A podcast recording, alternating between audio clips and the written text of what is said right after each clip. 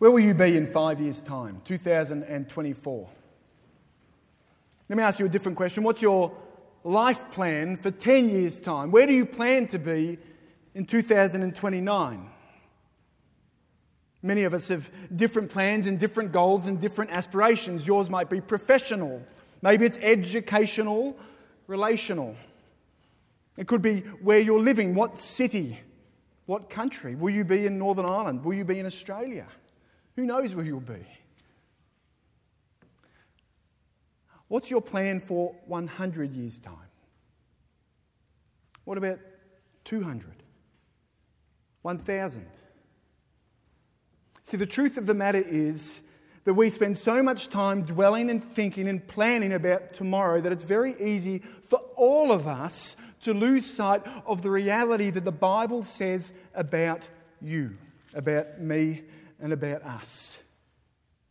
The Bible makes the claim that you are an eternal being. And even though 100, 200, 1,000 years away from today seems like an impossibility, the opposite is true. In one way or another, you will be alive. The question is, where will you be? What will you be doing?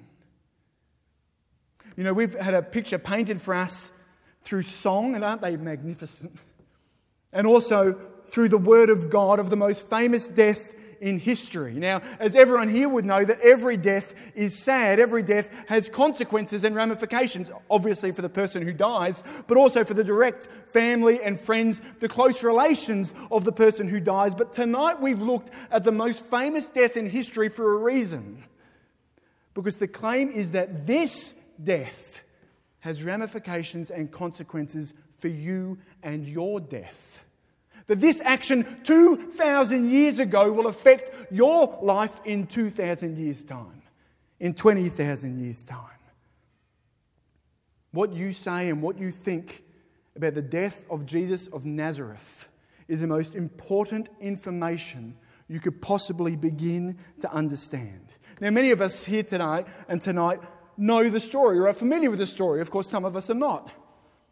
The arrest the trial, the betrayal, the humiliation, the crucifixion of a carpenter, a Jewish carpenter in Palestine in ancient Israel 2,000 years ago. Many of us are familiar with it. Many of us will know. And we've just heard that Jesus, this carpenter, was led to a cross and there crucified, executed like a common criminal, the way they treated the worst criminals in the ancient world.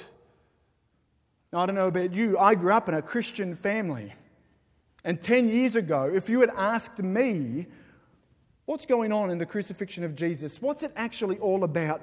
The truth is, well, I would have answered something like this it's a, an example of a great sacrifice. It's an example of great love. I even would have used the word sin. Oh, it's something about paying for sins. But, my dear friends, no matter what your background, no matter where you've come from to join us here tonight, I want to urge you that there's more to it than that. And it might very well be that whatever your background, tonight we will look at something which you might never have realized about the crucifixion of Jesus before. I want you to look again at the very final scene. It's his crucifixion. It's the moment he dies. Have a look, Luke 23, 44 to 46. It'll be on the screen. Let me read this again. And if you want, visualize what I'm going to read. It was now about noon, and darkness came over the whole land until three in the afternoon for the sun stopped shining. The curtain of the temple was torn in two. Jesus cried out with a loud voice, Father, into your hands I commit my spirit. And when he said this, he breathed his last. What is that? That is a picture, a, an account of the death of Jesus. The very moment, have a look there, the very last sentence, he breathed his last, the very moment he died. But what I want to ask you right now is this Who killed him? We, we've read it tonight. If I asked you right now to answer, and if you want to in your mind, please do, who killed Jesus, what would you say? Perhaps you'd say the Romans, they hung him up on the cross. Or maybe the Jews, they're the ones who brought him on for trial. Or maybe, depending on your background, you'd say, Well, I did. My sin was responsible. Now, I think and I hope that you see here that this account of the death of Jesus, it's not that straightforward, is it? It's quite an odd picture. We've got things like darkness, a torn curtain, final words. There are things happening here that are beneath the surface. You see, my friends, I'm utterly convinced that you will not ever, ever understand the death of Jesus until you know who did it. More than that, I'm utterly convinced that you will never understand the cross until you understand the cup.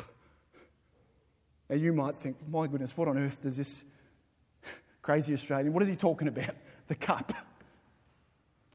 Well, let me just explain it.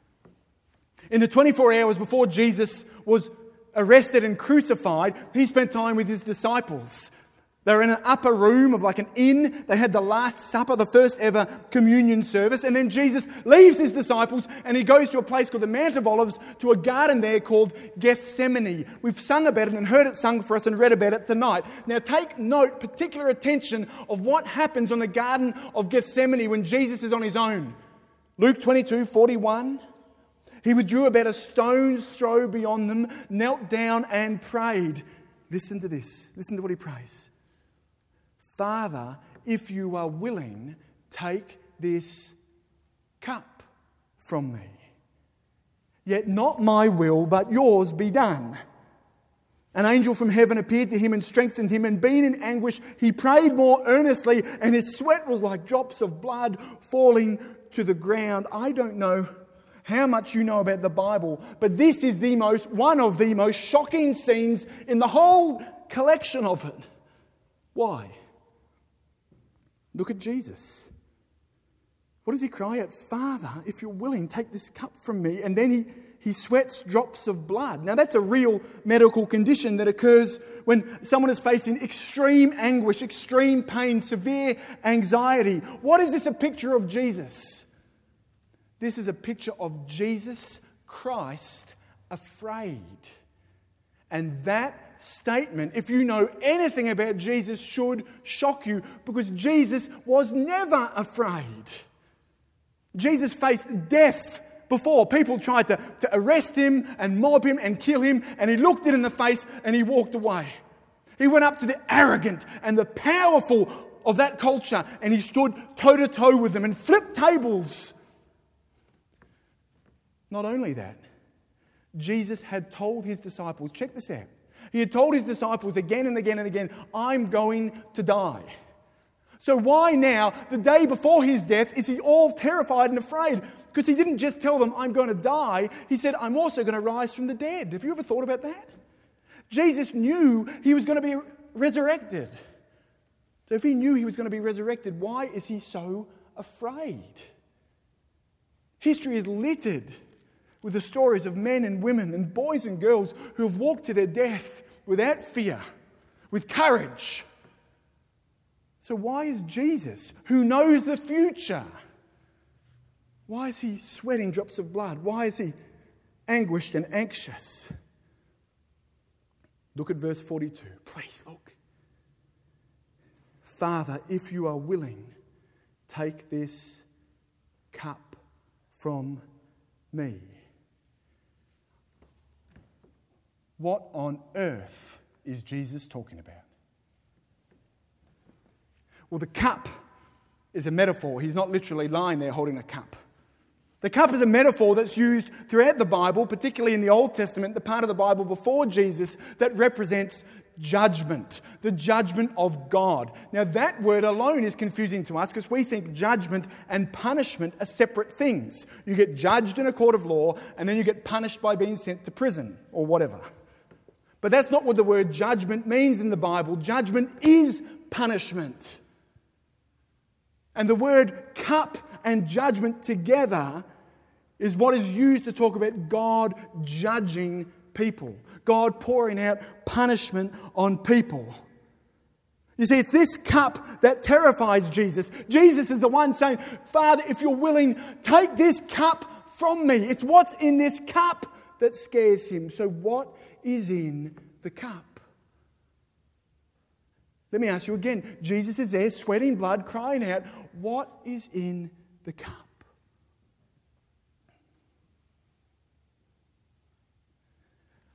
The wrath of his Father God is in that cup.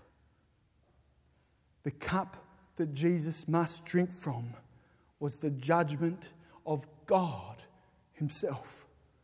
The wrath of God unleashed, unceasing, and unimaginable in fury. When Jesus looked towards His death, what was it that He was afraid of? Was it that the crucifixion was so violent and so horrific? We see maybe paintings of it or movies of it, and we say, well, it must be that. It must be that it was such a horrific death, Jesus was afraid of the physical element of it. But that's not right. That's not true. That's not what the Bible says. As he waited his arrest and trial and execution, he did not fear men, he feared his own Father. Why? My friends, who killed Jesus? The book of Isaiah makes it very, very clear who killed Jesus. It was the Lord's will to crush him. When Jesus lay upon that cross and he breathed his last, he was drinking and continued to drink from the cup of wrath that his Father poured out on him. God killed Jesus. Why? Why would God God pour out this anger on the one he loves the most? Because of you, because of me. God knew that is the only way that you and I could be saved. Do you understand that? The anger that Jesus accepted is your anger. It's what you deserve for what you've done. It's what I deserve for what I've done. The wrath that Jesus drank is ours. Why? Because you know the truth. That every single one of us in this room, no matter where you've come from, have spent our lifetimes ignoring God, turning our backs on Him, saying no to Him. And the Bible calls that sin. And the wages of sin, the payment for sin, is death. That is what we must face. But God loves you. And because He loves you, He took the anger you deserve and poured it out on His Son. And that's why that scene of the cross is so, so bizarre to us. What happens again? Do you remember? The sky goes dark. Why? Because dark and sky in the Bible is a sign of judgment. The curtain is torn. Why? Because the curtain represented the separation of us and God, and it was torn by what Jesus did. That's why when he cries out to his Father, Into your hands I commit my spirit, he's again telling us it was God who was in control of it all. And that's why 1,000 years before Jesus was born, the prophet Isaiah, he wrote this listen. He was pierced for our transgressions, crushed for our iniquities. The punishment that brought us peace was on him, and by his wounds we are healed. We all, like sheep, have gone astray, each of us gone to his own way, to our own way, but the Lord has laid on him the iniquity of us all. My friends, Jesus went to the cross to take your punishment so you could stand before God forgiven. I don't stand here before you as a perfect man who has earned my way into the Christian faith. The opposite. No one who is a Christian is a Christian because of their own holiness and goodness. They are a Christian because they know they are not good, they're not holy. What is your hundred year plan? We know that the vast majority of us, well, we won't be on this earth anymore, will we? The question is, where will you be? Let me ask you as frankly as possible Are you going to heaven? Has anyone ever asked you that before? Are you going to heaven? Let's take it a step further. Imagine you were to die tonight. And you get up to the gates of heaven not that the Bible says there are any, but you get to the gates of heaven and God is waiting there for you, and God says, Why should I let you in? What would you say? Perhaps you'd say, Well, I've been a good person. I've tried to be good. I've tried to do nice things. I've tried to do righteous things. Perhaps you say, Well, I've been a religious person. For goodness sakes, God, I just went to this service tonight. I've been baptized. I've been confirmed. I've done X, Y, and Z. My friends, the Bible makes it clear that your good works are nothing more than a coat of paint on a condemned building.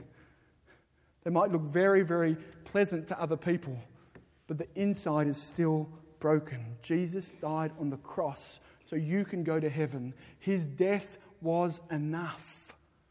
The reason every year we celebrate his death is because he died for us. His death was enough. You don't have to add to it. You couldn't add to it if you tried.